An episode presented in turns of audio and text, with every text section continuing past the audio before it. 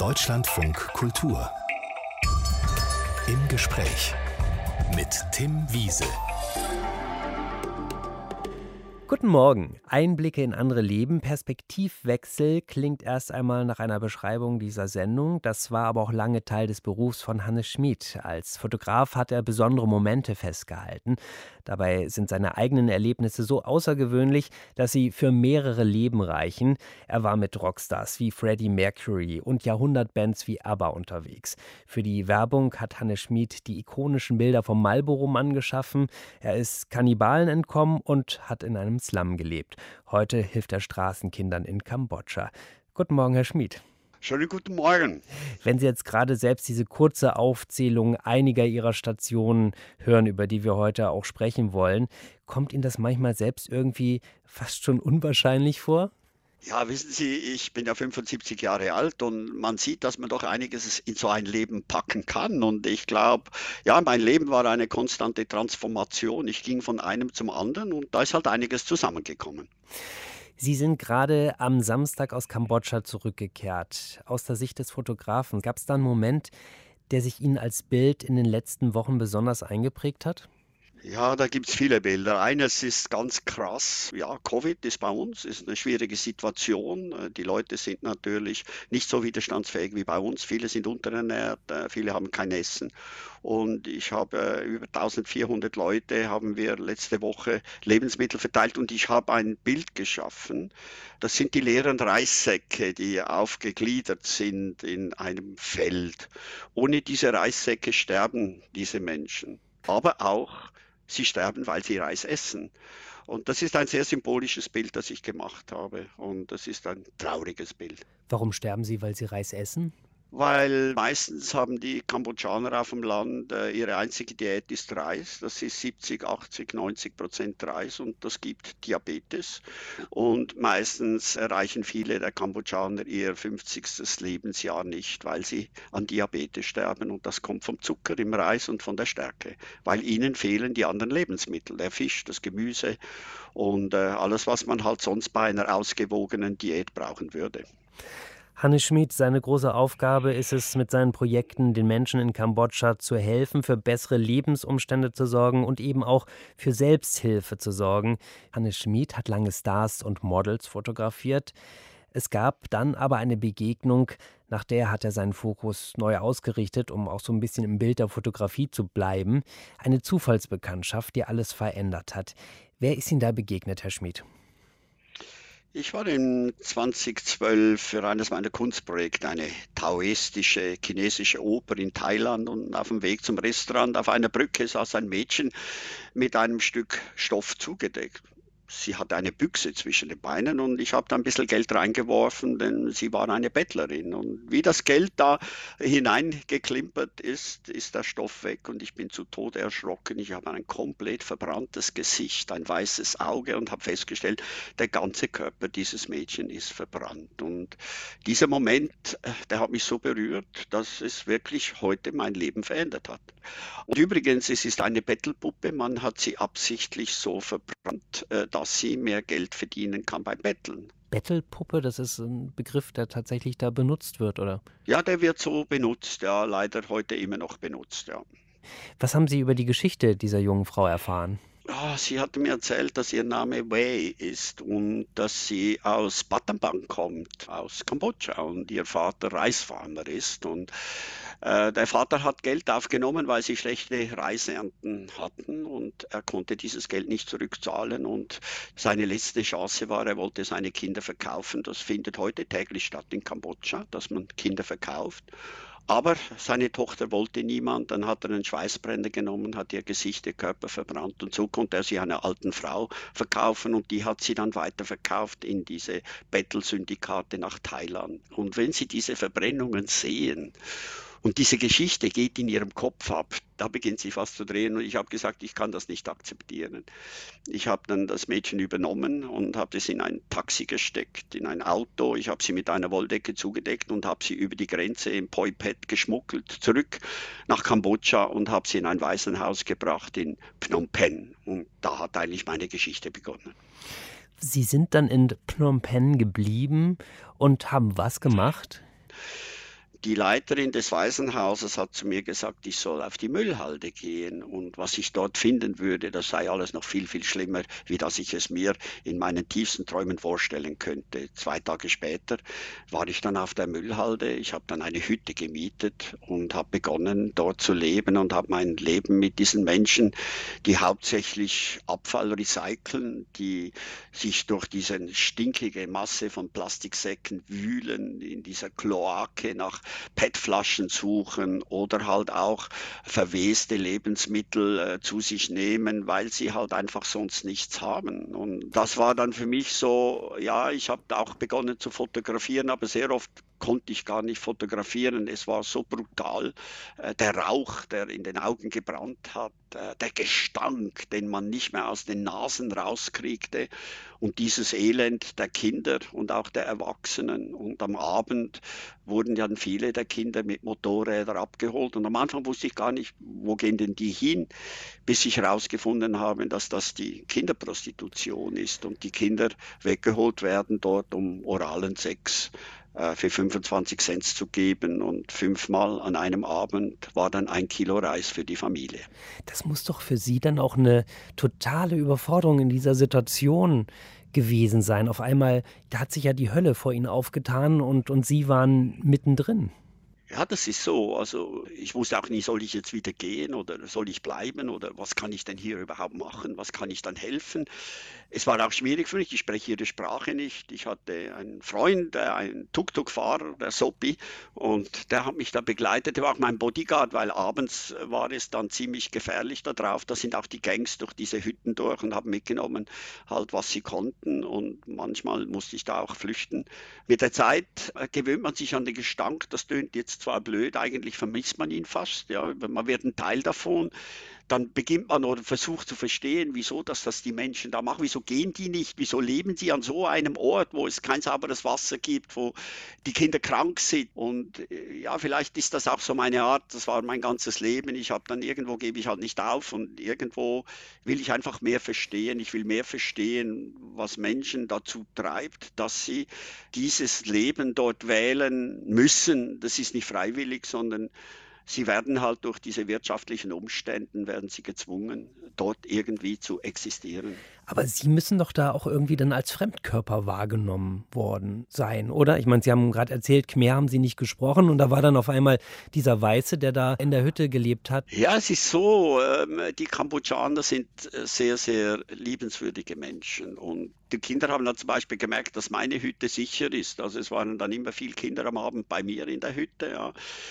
Dann habe ich natürlich geholfen. Ich habe Reis gekauft. Das waren dann äh, ja, 10 Tonnen Reis äh, alle zwei Wochen. Es waren dann äh, Mineralwasser, 7.000, 8.000 Liter, Milchpulver, fast 1.000 Büchsen davon, weil die Mütter, die hatten alle eigentlich zu wenig Milch und das Wasser war verseucht. Also musste ich auch Wasser besorgen. Und bis ich dann halt festgestellt habe, nach fast einem Jahr, dass das, was ich da mache, der größte Blödsinn ist. Eigentlich habe ich an der Situation dieser Menschen ja überhaupt nichts verändert. Im Gegenteil, ich habe sie eigentlich noch unterstützt, dass sie dort bleiben. Und das war für mich dann eine, eine kalte Erkenntnis, die ich da äh, hatte nach einem Jahr. Wie lange hat es denn dann gedauert, bis Sie einen Plan hatten, wie Sie tatsächlich helfen konnten? Ich habe dann gedacht, also gut, das mit den Lebensmitteln, das können wir ja weiterführen, aber ich habe dann 280 Kinder übernommen. Ich habe 280 Paar Turnschuhe gekauft, ich habe Schuluniformen gekauft, ich habe zwölf Tuk-Tuk bauen lassen und habe die dann in die Schule gefahren, ja, die ungefähr sechs Kilometer von der Müllhalde weg war. Aber leider die Lehrer wollten meine Kinder nicht aufnehmen, weil wir haben natürlich gestunken. Wir haben gestunken nach Abfall, nach Kloake, nach verfaultem Essen. Und dann bin ich wieder zurück auf die Müllhalde, habe ich eine kleine Wäscherei gebaut, habe eine zweite Schuluniform gekauft und die eine haben wir gewaschen, die konnten sie dann anziehen und so haben dann die Lehrer akzeptiert, diese Kinder aufzunehmen. Ich musste dann zwischen 25 Cent und 50 Cent bezahlen pro Kind pro Tag, weil das ist zwar eine Volksschule, aber die Lehrer verdienen so wenig, dass sie ihnen halt die Bleistifte verkaufen, das Papier verkaufen und auch das Essen verkaufen. Ich finde es interessant, dass Sie von wir sprechen. Also das ist tatsächlich, ja, kann man da von einer familiären Struktur sprechen? Also Sie haben über 200 Kinder? Ja, es, es, ist wir, es ist nicht ich, sondern äh, es ist etwas, was man ja zusammen macht und äh, man gehört in diese Familie. Das Problem war dann aber, dass ich nach sieben, acht Monaten festgestellt habe, dass das das Allerdümmste war, was ich da gemacht habe, Kinder in die Schule zu schicken. Das ist da der absolute Blödsinn, weil ich habe dann festgestellt, dass die Lehrer ihre eigene Sprache gar nicht richtig lesen und schreiben können. Zudem war ich schon nahe an meine über 70 und habe gesagt, wie lange kann ich denn das noch unterstützen? Das war alles mein Geld, das unser Familienvermögen, das Geld, das ich mit Kunst verdient habe, das habe ich da reingesteckt. Und war sehr, sehr frustriert, weil irgendwie habe ich gesagt, das kann so gar nicht weitergehen. Auch die Kinder, auch wenn sie noch fünf, sechs Jahre zur Schule gehen würden, außer auswendig lesen und schreiben oder irgendwie noch ein bisschen rechnen, mehr liegt da gar nicht drin. Die haben keine Zukunft in dieser Schule. Deutschlandfunk Kultur, Hannes Schmid hat uns gerade schon von den Anfängen seiner Hilfsorganisation Smiling Gecko erzählt. Warum eigentlich Smiling Gecko? Ja, das ist so eine Sache, wenn Sie da in den Hütten leben, da haben Sie einen Freund und das sind die Geckos, weil die sind eigentlich da überall an den Wänden und äh, die fressen ihre Moskitos, die halt sehr gefährlich sind für sie. Und die Kinder spielen mit diesen Tieren und halten sie am Schwanz und dann verlieren sie den Schwanz. Und ich habe dieses kleine Tier so als Symbol genommen und auf der Müllhalde ist es so, wie wenn sie jeden Tag den Kindern das Herz aus dem Leibe reißen, aber sie gehen weiter und sie lachen und kambodschanische Kinder lachen. Darum Smiley Gecko. Und Sie haben gerade berichtet, Sie haben diese Kinder in die Schule geschickt. Das war aber irgendwie nicht so richtig nachhaltig. Sie waren nicht zufrieden, weil die Schulausbildung einfach nicht so doll gewesen ist. Was, was haben Sie dann gemacht?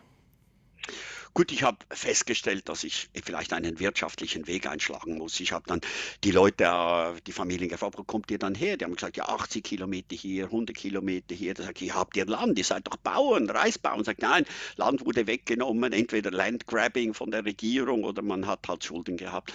Und da habe ich gesagt, ja, gibt es da jemand? Da habe ich gesagt, ja, Onkel, Tante. Dann habe ich Lastwagen gemietet, habe 10, 15 Familien, das waren dann bis zu 100 Personen aufgeladen. Und dann sind wir halt 80 Kilometer in den Norden. Und da habe ich begonnen, Schweinefarmen zu bauen, Fischzucht betreiben, Hühnerzucht zu betreiben, Gemüsefarmen aufgebaut, oder? Und ich habe gesagt, Hannes, du bist ein Genie, oder? Jetzt können die doch doch Geld verdienen, ja. Und wenn sie Geld haben, dann können sie ihre Kinder in eine anständige Schule schicken. Und vor allem haben sie dann auch Geld zum Überleben und haben eigene Produkte. Das war meine Vision. Vision. Und äh, das hat gut begonnen. Leider nach anderthalb Monaten sind die Fische gestorben mit dem Bauch nach oben. Die haben bakterielle Infektionen bekommen. Meine Hühner haben keine Eier gelegt. Die Schweine mussten wir schon mit 60 Kilo schlachten, weil sie nicht mehr gehen konnten. Und die Samen, die ich aus der Schweiz mitgebracht habe, Bio-Karotten und Bio-Sellerie und alles das, das wollte überhaupt nicht wachsen.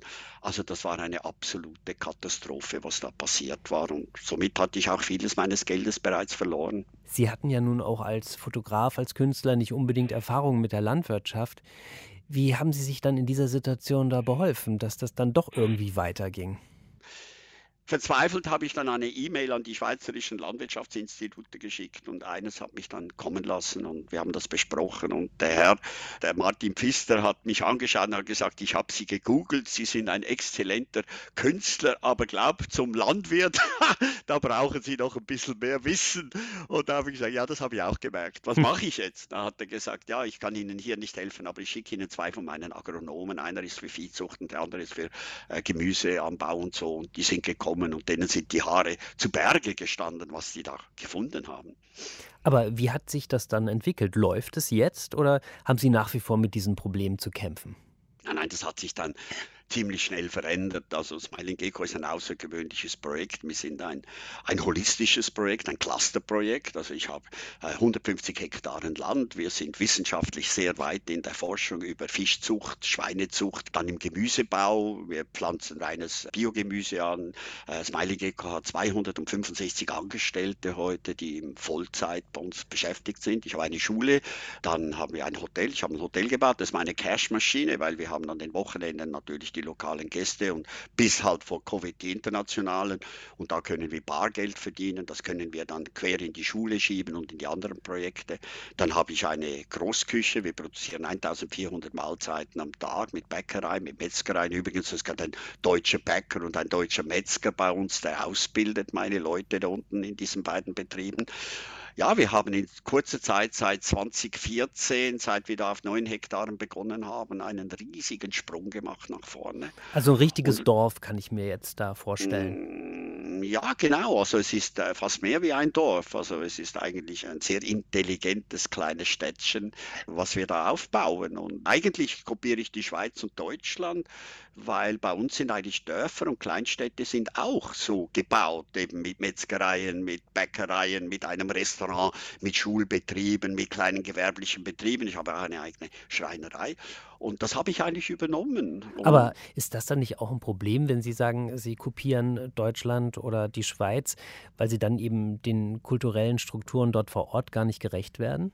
Gut, die Frage ist einfach, wie viel ist in Kambodscha übrig geblieben? Was haben die Roten Khmer übrig gelassen? Und wir kommen ja nicht mit den Schweizer und mit den deutschen Ideen, sondern wir kommen mit den Grundprinzipien. Und hier geht es eigentlich um das Human Capital, also um das menschliche Kapital. Warum funktioniert Deutschland? Warum funktioniert die Schweiz? Weil wir die Kinder nach der Geburt übernehmen. Sie werden gefördert. Da kommt der Staat, dann übernimmt der Staat der Kindergarten, Primarschule, dann geht das hoch, wird vom Staat bezahlt. Dann geht man an die Universität, wird vom Staat bezahlt. Oder man geht dann in die großen Betriebe und wird Berufsfachmann. Das gibt es nicht in diesen Ländern und das hat nichts mit Kultur zu tun, das hat mit Überlebensstrategie zu tun. Und das große, große Dilemma ist die Bildung. Bei uns und in vielen Drittländern gibt es keine kompetente Bildung. Und Sie probieren ja da tatsächlich eben nachhaltig äh, Strukturen zu schaffen. Äh, ist es denn tatsächlich so, dass sich diese Strukturen da mittlerweile auch selbst finanzieren? Also Sie haben von dem Hotel gesprochen, Sie haben von der Landwirtschaft gesprochen, Sie haben von der Schule gesprochen. Das äh, bringt ja Geld ein, kostet aber auch Geld. Gut, die Schule kostet sehr viel Geld. 4000 Dollar pro Jahr pro Schüler. Das ist aber mit drei Mahlzeiten am Tag. Das ist mit zwei Schuluniformen. Also wir haben eine, eine Schule, die so kompetent ist wie hier bei uns in Mitteleuropa. Und wir waren auf einem sehr guten Weg und dann kam Covid und Covid hat alles verändert für uns. Wir haben unsere Kunden verloren, die Hotels, kein Tourismus mehr, die Hotels, die sind weggefallen, die Fabriken sind zugegangen, die Menschen hatten kein Geld mehr Essen zu kaufen, was immer noch so ist bei uns. Ja. Und die Grenzen sind zugegangen, unsere Zuchtfische, die kleinen, die Fingerlinge, die haben wir nach Thailand verkauft vorher, nach Vietnam und somit kämpfen wir heute wirtschaftlich ums Überleben, wie halt viele anderen auch da unten gibt der Staat kein Geld. Das ist nicht wie in Deutschland. Das ist eine ganz schwierige Situation und wir können das nicht erwehren. Aber das Tolle ist, es gibt uns noch. Wir haben alle noch unsere 265 Angestellte, zahlen wir die vollen Löhne. Und das kommt aber auch, dass wir natürlich Unterstützung aus der Schweiz und auch aus Deutschland bekommen, um diese Zeit zu überbrücken. Deutschlandfunk Kultur, mein Gast Hannes Schmid ist in der Schweiz geboren, im Kanton St. Gallen.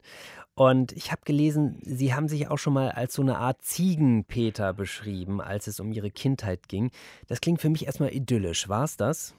Ja, ich weiß nicht, ob das idyllisch war. Ich bin 1946 geboren, also ein Nachkriegskind. Und äh, obwohl die Schweiz ja ziemlich vom Krieg verschont wurde, war es auch in der Schweiz eine sehr harte Zeit. Also wir waren vier Kinder, Familie, wir waren sehr arm.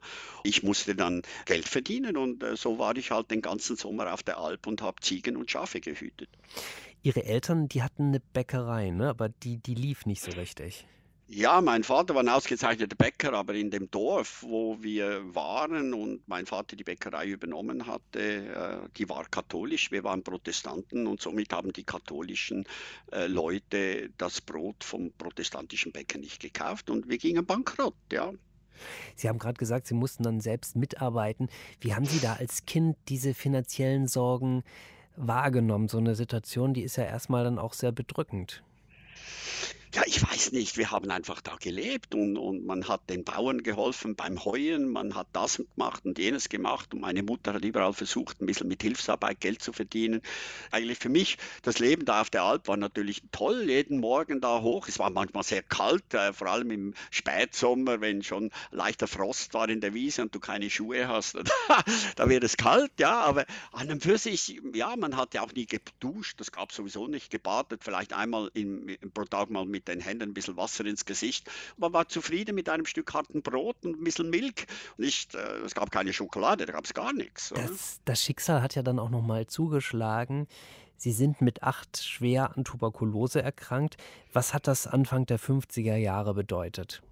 Ja, es, war halt so, weil ich hatte halt immer Hunger und am, am Weg zur Schule, äh, damals kam ja doch der Milchmann, der ging von Haus zu Haus und hat aus dem großen Kessel dann in diese Töpfe Milch geschenkt und wir sind halt hinter dem Milchmann her und haben dann aus diesen Töpfen getrunken, äh, überall einen Schluck. Leider waren die Kühe tuberkulos und das hat dann geheißen für mich ins Sanatorium. Ich war dann drei Jahre äh, in der Höhenklinik. Das war die einzige Kur, die man machen konnte und da sind auch sehr viele Kinder gestorben, viele Menschen gestorben gestorben an dieser fast Epidemie, die wir damals hatten. Ja, das war drei Jahre in der Klinik, drei Jahre keine Schule. Wir durften uns ja nicht anstrengen und das hat natürlich ein riesiges Loch gerissen in, in meine Bildung. Ja, ich hatte einfach keine Bildung. Mal, aber abgesehen von der Bildung, ich meine, das musste auch eine ständige Überforderung gewesen sein. Sie haben gerade beschrieben, viele Kinder sind auch gestorben, wahrscheinlich auch Freunde von Ihnen, dann drei Jahre ohne Eltern. Wer war da Ihre Bezugsperson? Ja, meine Eltern, die kamen so alle vier, fünf Monate. Das ging halt nicht anders. Wir haben auch viel geweint. Wir Kinder haben viel geweint, waren sehr viel traurig. Auf der anderen Seite, man gewöhnt sich an diese Sachen und ja, da ist halt einer gestorben. Das war traurig für uns, aber das Leben ging einfach wieder weiter. Also äh, als Kind, äh, man ist sehr betroffen im Moment, aber irgendwo hat man so eine Art und Weise, wo man das alles wieder wegschiebt. Wir, wir waren genügsam, also wir waren mit dem wenigen zufrieden, was wir hatten. Und mehr gab es halt einfach nicht. Sie hatten es ja natürlich vielleicht auch erstmal nicht anders erlebt, aber irgendwas muss doch da bleiben, wenn man als Kind in so einer wichtigen, prägenden Zeit kein richtiges Zuhause gehabt hat und eben dann alleine da drei Jahre in der Klinik verbracht hat. Ja, ich glaube, das hat dazu geführt, dass ich nicht sesshaft bin. Also ich, ich bin ja dann, nachher konnte ich dann eine Lehre machen als Elektriker und wie ich die abgeschlossen hatte, dann bin ich ausgewandert nach Südafrika und eigentlich seit diesem Zeitpunkt, 68, 69, bin ich eigentlich unterwegs. Also ich musste nicht mehr mit meinen Eltern und Geschwistern zusammen sein, ohne dass ich nicht verbunden wäre. So ist das, oder? Sie brauchen keinen Ort dafür. Sie, Sie haben erzählt, Sie sind dann Elektriker geworden. Wie ist der Elektriker dann zum Fotografen geworden? Ja, ich bin dann nach Südafrika ausgewandert, weil mit vier Kollegen äh, aus dem Tockenburg, vom Bergdorf, und uns war das alles zu eng da oben. Ich habe gesagt, äh, wir kennen alle, wir kennen alle Mädchen da oben, wir kennen alle Berge, alle Restaurants. Es ist Zeit zum Gehen. Und der Schreiner, der hat gesagt, wir können nach Südafrika, da wird der Flug bezahlt. Äh, wir müssen nur nach Bern gehen, uns da beim Konsulat einschreiben. Das haben wir dann gemacht an einem Montag und sind dann dahin, haben Papier ausgefüllt und zwei Monate später hatten wir das Visum und so sind wir dann nach Johannesburg Johannesburg geflogen und damals war ja so, dass Südafrika Fachkräfte eingeladen hat, die Spesen übernommen hat, um eben das Land aufzubauen. Also alles, was Maurer, Schreiner, Elektriker, Spengler, diese Leute waren da sehr willkommen und so sind wir dann nach Johannesburg. Das war dann nicht so der Ort, äh, weil da war ja Apartheid und wir sind dann weiter nach Kapstadt und den Kapstadt unten hatte ich mich dann mal für eine Weile niedergelassen. Und äh, wie kam es dann zur Fotografie? Ich habe dann Fotoapparat gekauft, weil ich wollte ja, dass meine Familie sieht, wie das da unten aussah, der Tafelberg und alles das Ganze. Und ja, hat dann Freude bekommen an der Fotografie. Ich habe mich dann eingeschrieben an der Universität für Fotografie und Kunst. Leider war das sehr langweilig, äh, diese drei Semester. Die haben über die Fotogeschichte gesprochen und das hat mich nicht interessiert und so habe ich es halt selber gelernt. Nach einem Jahr bin ich dann weitergezogen und insgesamt war ich ja dann vier Jahre unterwegs in Afrika, Kenia, Ruanda, Burundi, Äthiopien und da habe ich fotografiert und meine Filme habe ich in die Schweiz zurückgeschickt an meine Schwester. Aber die hat mir leider die Fotos nicht wieder geschickt, die hat mir Briefe geschrieben, hat geschrieben, du Hannes, da waren viele Filme, aber die Bilder, die sind ein bisschen dunkel und die einen ein bisschen hell und ich glaube, da war mal ein gutes dabei. Das war so vier Jahre lang, habe ich nie ein Foto von mir selber gesehen. Ja. Aber das interessiert einen als Fotografen doch auch, oder? Also einfach nur so ins Blaue zu schießen und dann einfach nur so ein vermitteltes äh, Feedback zu bekommen? Ja, wissen Sie, ich habe 1,4 Millionen Bilder in meinem Archiv und die interessieren mich überhaupt nicht, weil das ist ja eigentlich nur eine Bestätigung, dass ich dort war oder etwas gemacht habe. Aber das Erlebnis, das Erlebnis, diesen Weg zu diesem Bild, bis Sie dann draufdrücken, nachher ist es doch gar nicht mehr interessant. Und dieses Bild, das dann in einem Rähmchen oder vergrößert ist, ja, also ich bin Fotograf, um das Bild zu machen und nicht um des Bildes willen. Deutschlandfunk Kultur, Hannes Schmid hat hier gerade schon erzählt, wie ihn seine Neugier immer wieder in unterschiedliche Länder geführt hat. Er hatte seine Kamera immer dabei, hat Fotoexpeditionen unternommen. Eine dieser Expeditionen ging nach Papua-Neuguinea. Was wollten Sie dort? Ja, die Geschichte beginnt ein bisschen früher. Ich bin ja nach Singapur, nach vier Jahren Afrika nach Singapur und dort nach zwei Monaten dann nach äh, Sumatra und habe dort ein Jahr lang in Bandar Aceh in einer Orang-Utan-Rehabilitation gelebt mit den Orang-Utans, dann zurück nach Singapur und da habe ich die Geschichte gelesen in der Singapore Straits über Michael Rockefeller, ein amerikanischer Anthropologist. 61 ist er nach Irian Jaya, also die indonesische Seite von Papua Nea, gezogen und hat dort das das Leben der Danis und Lanis, das sind Steinzeitmenschen und Kannibalen, studiert. Der ist im 64 verschwunden, man hat Expeditionen geschickt, hat ihn nicht gefunden. Und ich habe dann gedacht, ja, also wenn man den nicht gefunden hat, dann gehe ich jetzt mal schauen, vielleicht finde ich ihn. Und dann bin ich hoch in die Berge marschiert. Und ja, das klingt alles immer so unerschrocken und vielleicht, entschuldigen Sie bitte, auch so ein bisschen naiv. Also wir sind in den 70er Jahren, ja. Sie marschieren da los äh, in äh, unbewohnte Gefilde. Haben Sie da nie irgendwie Schiss gehabt? Doch, klar hat man Schiss.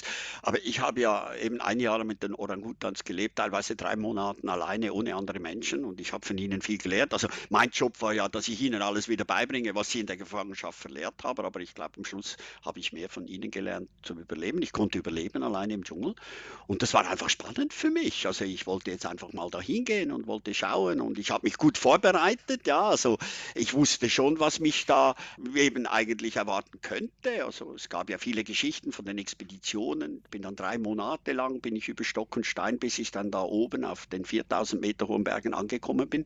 Und äh, da haben sie mich dann gefunden. Einen Morgen sind sie dann aus dem Busch, es hat geregnet, es war kalt und dann sind die Pfeile geflogen. Ich hatte mehrere Pfeile in der Brust, in den Beinen. Dann haben sie mich gepackt an den Beinen und haben mich über Stock und Stein wie so ein erlegtes Tier mitgeschleift und dann in den Schweinestall geworfen. Und von dann an habe ich mein Leben die erste Zeit mit den Schweinen geteilt. Man hat mich mich dann auch jeden zweiten, dritten Tag wieder rausgenommen, habe wieder auf mich reingeschrien und zusammengeschlagen. Ich habe um mein Leben gebettelt, ich habe geweint. Wir müssen das nochmal erklären. Also dieser Volksstamm, mit dem Sie da gelebt haben, man spricht da auch vom rituellen Kannibalismus. Also wenn wir jetzt irgendwie so Kannibalen sagen, dann hört sich das ja erstmal für uns an wie, wie so ein Hollywood-Film. Ja, das ist es nicht. Nein, das ist so, dass sie leben im Anismus. Also erstmal muss man sagen, diese Stämme da oben, die haben keinen Kontakt gehabt zu der Zivilisation. Und äh, sie wollen im Kampf jemanden erledigen, also töten. Und wenn sie dann diese Person getötet haben, essen sie Teile von ihm, um ihn sich zu inverleiben. Und durch das muss diese Person ihnen im nächsten Leben dienen. Jetzt bei mir war das Problem, äh, dass ich halt ein Feigling war. Ich habe geweint, ich habe gewebert, ich habe um mein Leben gebettelt. Also ich war es nicht wert, dass man mich tötet, weil so ein Typ wollte einfach niemand, dass er im nächsten Leben ihnen dient. Und darum habe ich überlebt. Aber wenn ich das höre, gefangen im Schweinestall, verprügelt und nicht zu wissen, wie und ob man da rauskommt, das ist doch auch wiederum eine schwer traumatisierende Erfahrung. Holt sie das heute nicht noch manchmal ein? Ich weiß nicht. Also ich, ich, ich bin vielleicht da ein bisschen anders. Also ich habe das immer so gesehen, wann kann man dann schon mal eine Reise so weit zurück machen? Wann kann man schon Menschen entdecken, die aus einer ganz anderen Welt kommen, die das Rad nicht kennen, die keinen Topf haben, um Wasser zu kochen. Also das war genauso beängstigend, war es aber dann auch hochinteressant mit diesen Menschen da eine gewisse Zeit zu verbringen. Und ich habe ihm gedacht, ja, mir passiert nichts. Das ist, wenn man bergsteigt, wenn man aus einem Flugzeug springt mit einem Fallschirm. Alle diese Sachen, ja, da nimmt man ja nicht an, dass man stirbt, sondern, ja, ja, der andere, den hat es jetzt erwischt, aber mich selber, mir passiert ja nichts. Das ist so ein bisschen diese Einstellung. Wie Hans im Glück im Prinzip, der durch sein Leben geht ja. und dann immer weiterzieht. Wir machen kurzen Cut, Schnitt in eine ganz andere Lebenswelt. Das war die Welt der Rockbands, die sie auch begleitet haben. Große Namen wie äh, Kraftwerk, dann waren sie mit ACDC auf Tour, mit ABBA, mit Supertramp, Freddie Mercury. Welche Begegnung hat Sie da am nachhaltigsten beeindruckt? Ja, ist ziemlich äh, schwierig. Das Verrückte war, ich bin ja von den Kannibalen, kann man sagen, direkt in dieses Rock'n'Roll-Geschäft reingeflogen über die Band Status Quo. Ich war da an einem Nachtessen und da musste ich meine Geschichte erzählen und der Manager sagte nachher, ja, du hast du Kannibalen fotografiert? Sag ich, ja, eigentlich schon. Da sagte er, da musst du meine Band fotografieren. und am nächsten Tag hatte ich eine Fotosession. Ich hatte noch nie eine Fotosession, hatte keine Ahnung, aber die waren wie verrückt. Die haben sich nackt ausgezogen und Champagner über den Kopf und die Vorhänge im Hotel runtergerupft und ich habe das fotografiert und zwei Tage später habe ich das dem Manager gezeigt und der hat gesagt, ein Wahnsinn, was hast du mit denen gemacht? Ja verrückt, die hassen Fotografen willst du einen Job? Ich brauche so jemanden wie dich, willst du mit uns mitreisen? Und das war der Beginn von acht Jahren, 257 Rockbands, die ich begleitet habe. Und da gab es tolle Begegnungen, also sicher Freddie Mercury, Bob Geldorf zum Beispiel, da waren ganz tolle Beziehungen da. Roger Hutchinson von Supertramp. Roger hat mir das Lied geschenkt, Give a Little Bit, das durfte ich dann für Smiling Gecko verwenden. Es ist natürlich auch eine lange Zeit dazwischen, oder? Und Aber was interessant ist, wenn, wenn Sie jetzt Ihre Begegnungen beschreiben, wenn man diese Bilder von den Stars anschaut, da gibt es zum Beispiel eins, was Sie von Nina Hagen fotografiert haben, wie sie gerade ihre Tochter ins Bett bringt, da ist diese besondere Nähe, die Sie irgendwie hergestellt haben. Also wie haben Sie das geschafft? Ich wurde ein Teil dieser Familie auf Zeit. Also äh, ich war bei ihnen zu Hause, sie kamen zu mir in die Schweiz, ich habe viele Skifahren gelernt. Äh, meine Mutter war eine der berühmtesten Müttern überhaupt im Rockgeschäft äh, im Toggenburg, im kleinen Haus. Also wenn ABBA angekommen ist, haben sie einen Helikopter genommen und sind hier hochgeflogen, um ihr Kartoffelstock mit, äh, mit Hacktätschli zu essen. Oder? Und einer der Hauptgrund war, ist, dass mich die Musik nicht interessiert hat. Also ich war, ich war kein Fan, mich hat das Gesellschaftliche interessiert. Das die Generation aufgestanden ist gegen ihre konservativen Eltern, nicht mit Molotow-Cocktails und Waffen, nein, mit der Musik, die Mädchen mit dem Schokoladestrich um die Lippen und, und, und ihren Haaren und, und, und mit den Jeans, die man angehört hat. Und das war eine totale Revolution der Generation über die Musik. Und das hat mich fasziniert. Mal abgesehen von dieser Faszination, aber wenn Sie diesen Bands so nahe gekommen sind, diesen Stars so nahe gekommen sind, Sie haben sie ja tatsächlich in allen möglichen Lebenssituationen fotografiert. Gab es dann auch mal Bilder, die Sie nicht veröffentlicht haben, weil eben vielleicht diese Bilder, die abgebildeten, zu verletzlich gezeigt haben, weil sie Ihnen zu nahe gekommen waren?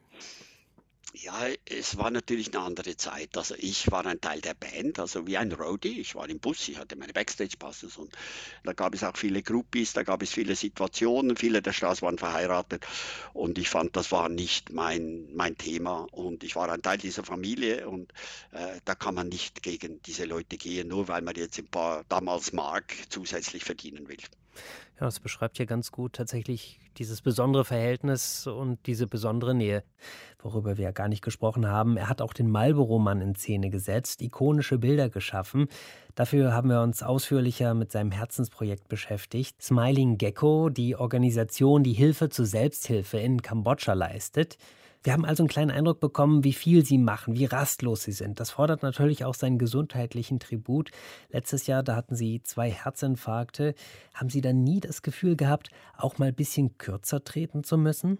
Ja, es, es, war halt Pech. Also das Leben ist so. Man kann ja auch nicht erwarten, dass man ewig lebt. Nein, nein, kürzer treten kommt überhaupt nicht in Frage. Im Gegenteil, äh, ich muss noch mehr machen. Ich habe noch sehr viel zu erledigen, bis ich dann irgendwann vermutlich mal gehe. Und das ist wichtig. Aber ich bin auch so, dass ich das versuche abzustützen. Also ich bin heute nicht mehr so involviert. Also alles, was operativ ist, haben meine Leute übernommen. Und ich bin eigentlich noch der halt, der diese Geschichten erzählt und Ideen weiterentwickelt, eine Universität baut, ein Haus der Kulturen für Musik baut und so weiter und so fort. Aber wenn man da so involviert ist und man bekommt ja schon das Gefühl, dass Sie irgendwie so ein bisschen der Motor des Ganzen sind, haben Sie keine Angst, dass das eines Tages dann nicht mehr so weiterläuft, wenn Sie nicht mehr da sind? Das kann schon sein. Das Problem ist einfach, wie sicher kann ich es wirtschaftlich abstützen? Äh, also bis 2025 müsste ich es noch schaffen. Dann ist Smiling Gecko absolut unabhängig, eigenständig, verdient sein eigenes Geld und aus diesem NGO sind in der Zwischenzeit Social Enterprises und dann Enterprises, also Firma entstanden, die dann halt eben auch von den lokalen Menschen geführt werden und nicht von Ausländern. Das ist eine ganz wichtige Aufgabe. Ganz kurz zum Ende. Sie haben von dem verbrannten Mädchen gesprochen, das im Prinzip der Auslöser für ihr zweites Leben war. Was ist aus dem geworden? Also das Mädchen hat sich sehr entwickelt. Sie hat studiert, also sie hat ihre ganze Schule nachgeholt, studiert. Sie ist eine junge Anwältin, tritt natürlich auch teilweise auf und sagt, sie möchte auch ein bisschen aufmerksam auf ihre Geschichte machen, sodass kein anderes Mädchen auf dieser Welt dasselbe durchleben muss wie sie. Also Kambodscha hat unheimliche Talente. Und diese Talente, wenn man die fördert, dann führen die auch sehr, sehr weit. Und das ist unsere Aufgabe. Hannes Schmid, ich wünsche Ihnen weiterhin viel Energie bei dieser Aufgabe und alles Gute. Danke Ihnen für das Gespräch heute Vormittag. Ich auch möchte mich herzlich bedanken.